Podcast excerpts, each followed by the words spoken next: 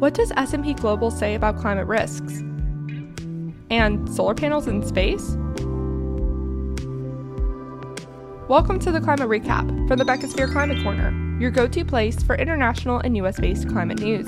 I'm Becky Hogue, a climate communicator. Today is September 20th. Let's jump right into today's news.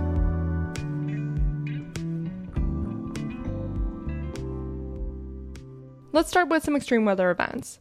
While Hurricane Fiona was bearing down on Puerto Rico Sunday, 9 million people were told to evacuate as super typhoon Nanmadol hit the outer island of Japan, Kyushu.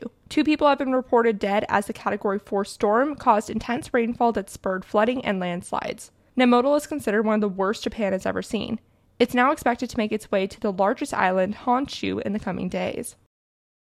Over to Alaska now, where the third of this trifecta storm weekend ravaged the state's western coast. Typhoon Merbok is the most intense storm ever recorded in the Bering Sea during the month of September. It formed further east than normal and was fueled by record warm waters in the North Pacific, which scientists attribute to climate change. Merbok hit villages that are already dealing with sea level rise induced erosion. The typhoon dumped severe rainfall in the region.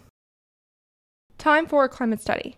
New research published in the journal Nature Geoscience has determined that man made reservoirs are releasing way more methane than previously thought, and it's getting worse as the planet warms. Methane is 84 times a more potent greenhouse gas than CO2 for the first 20 years they're in the atmosphere.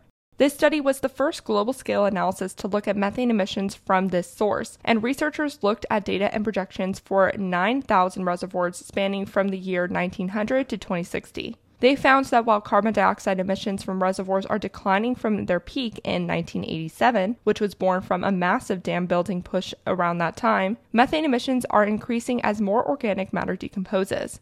Both CO2 and methane emissions connected to hydropower come from drowning vegetation as the reservoirs are built. And scientists found that methane from reservoirs actually accounts for 6 to 8% of human caused methane emissions. That's quite a bit considering methane is responsible for about a quarter of man made global warming. Now, the depth and temperature of a reservoir can dictate how much organic matter decomposes. Methane tends to stay at the lower part of the reservoir. The problem is methane is being helped into the atmosphere when water is drawn from the deeper parts of the reservoir. This means that there's a pretty easy fix then. The scientists found that varying where the water is withdrawn can reduce methane emissions. A recent study trying this in Malaysia found a 90% drop in methane emissions. We have a lot of climate victories today. S&P Global's new data analysis tool just ripped off the curtain while companies had their pants down. S&P Global Sustainable 1 reveals that over 90% of the world's largest companies will have at least one asset financially exposed to climate risks by the 2050s. More than a third will see at least one asset lose 20% or more of its value due to a warming planet. This new dataset provides clients with an inside look of how 20,000 companies' 870,000 assets might be impacted. Almost 10% of the S&P 500's total assets are expected to be impacted by climate hazards such as wildfires, extreme heat, and flooding. This is just the latest product of its kind presented over the past month. JP Morgan Chase, Fitch Ratings, and Morningstar have released something similar recently. In other news, the Russian government received its first climate lawsuit. Russia is the fourth largest greenhouse gas emitter in the world, and no one had yet challenged Putin on his underwhelming climate goals. 31% emissions reduction compared to 1990 levels by 2030, and 80% emissions reduction by 2050. This lawsuit calls on the Russian government to slash emissions by 69% by 2030 to reach 95% by 2050. Now, is it likely that Putin is going to pay attention to this lawsuit? No. But the lawsuit was filed right before Russia removed itself from the European Convention of Human Rights, meaning it can still be ruled via that court. This could result in the court pressuring the next Russian regime after Putin falls. So we'll have to see if the European court takes up this matter. Over in the US, oil and gas companies may face stricter penalties for emitting methane soon thanks to the recent climate law, aka the Inflation Reduction Act. This law would impact any releases from wells, compressors, gas transmission lines, and other equipment. Firstly, the law would require the EPA to gather better data on methane emissions, something it hasn't prioritized enough before. Then, starting in 2024, it would charge companies $900 per ton for methane emissions, a number that would rise to $1,500 per ton by 2026. The satellite monitoring firm Kairos calculates that this would take at least $1.25 billion from fossil fuel companies by 2024, $3.3 billion if companies fail to implement emissions reduction mechanisms. Kairos predicts this even with West Virginia Senator Joe Manchin weakening the methane rules to only include about 40% of fossil fuel company emissions. The fee only applies to companies that emit 25,000 metric tons of CO2 equivalent a year, which only applies to the largest fossil fuel companies. The fee also won't apply to oil and gas companies that comply with the EPA's future methane rules expected later this year. The bill also excludes distribution factories that get gas to homes and businesses and offers some exemptions to pipelines and gathering facilities that sell volumes below a certain threshold. It excludes liquefied natural gas or LNG facilities that report methane leaks accounting for 0.05% or less of total gas sales. That's a lot of exclusions. The bill basically gives $1.5 billion in incentives to companies to clean up their methane emissions. But Kairos' analysis suggests that it will also be taking a lot of money away, too. Speaking of the climate law, there has been an interesting part of the law that I've held off mentioning because I was originally planning on doing a video update on it, but I think I'm just going to go ahead and mention it here. The bill specifically amends the Clean Air Act to define several greenhouse gases like carbon dioxide and methane as air pollutants that can be regulated by the EPA. This potentially renders the Supreme Court's ruling in West Virginia v. EPA void. If you don't know what I'm talking about, I did a video on that court ruling that I will leave a link for in the description below. Basically, the Supreme Court preemptively said that the EPA could not regulate carbon emissions from power plants because it wasn't clear the Clean Air Act gave it the authority to do so. So, this is a very big deal because it gives the EPA greater authority to put a cap on power plant carbon emissions. When I first read this, I thought Manchin must have missed the language because there's no way a coal baron would have agreed to this. But the language was brought up during the voting process, with conservative congressmen openly objecting to it and trying to get it removed. Their efforts didn't work, thankfully. Fossil fuel funded organizations will likely still try to challenge the EPA's authority to regulate greenhouse gases, but legal experts say they're going to have a much tougher time now winning cases. Harvard Law's Jody Freeman calls this language a, quote, powerful disincentive to new lawsuits.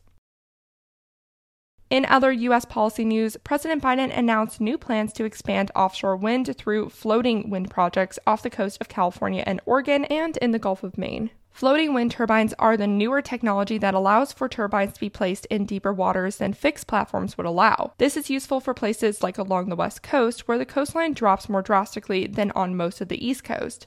If you want to learn more about this technology, I did a video about it a while ago, which I'll link below. Right now, less than a gigawatt of floating offshore wind exists anywhere in the world, all of which is in Europe.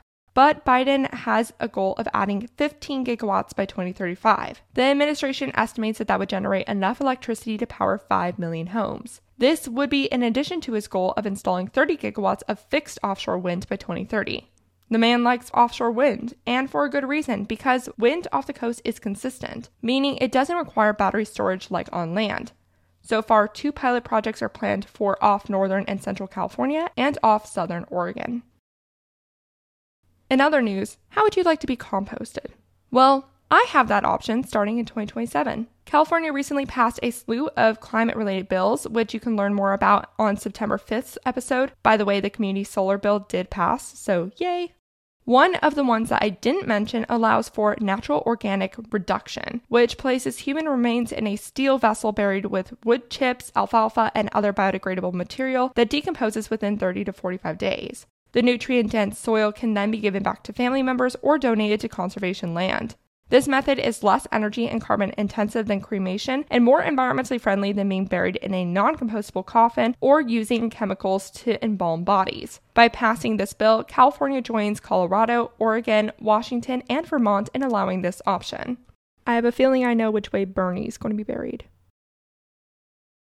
I've got one climate fail today, and it's also brought to you by California. California allows oil and gas companies to use hundreds of millions of gallons of high quality water in its processes, while nearby communities in Kern County suffer from severe water shortages. Kern County produces about three fourths of California's onshore oil supply, so this mainly applies to this community. Their water is being injected into rock for oil and gas extraction. Inside Climate News, which analyzed data from Geological Energy Management Division, or CalGEM, shows deep flaws in collecting data on fossil fuel water usage. As we know, the West is in the worst drought it has seen in 1200 years, so this is especially not a good look. Curbing this was not included in Governor Newsom's recent plan to save water, by the way.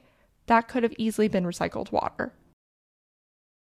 Let's finish today's episode with a piece of science fiction entering reality. The world's largest solar technology manufacturer, LONGi Green Energy Technology, announced it would send solar panels up into space to test its product in a harsher environment. It wants to see if its solar panels can be used to generate energy from space to be added to the electricity grid down below. To test this, it will be working with the China Space Foundation and researchers from Xidian University. Putting solar panels in orbit would mean that they would have access to the sun 24 7. Earlier this year, the researchers successfully tested a full system model that's designed to transmit solar power from outer space by converting it into microwave beams that are received by a station on the ground and converted back into energy.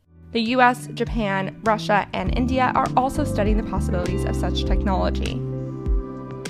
And that was your climate recap for Tuesday, September 20th. If you like the work I do, please follow this podcast, give it a five star rating, leave a review, and consider checking out the Beckisphere Climate Corner YouTube channel.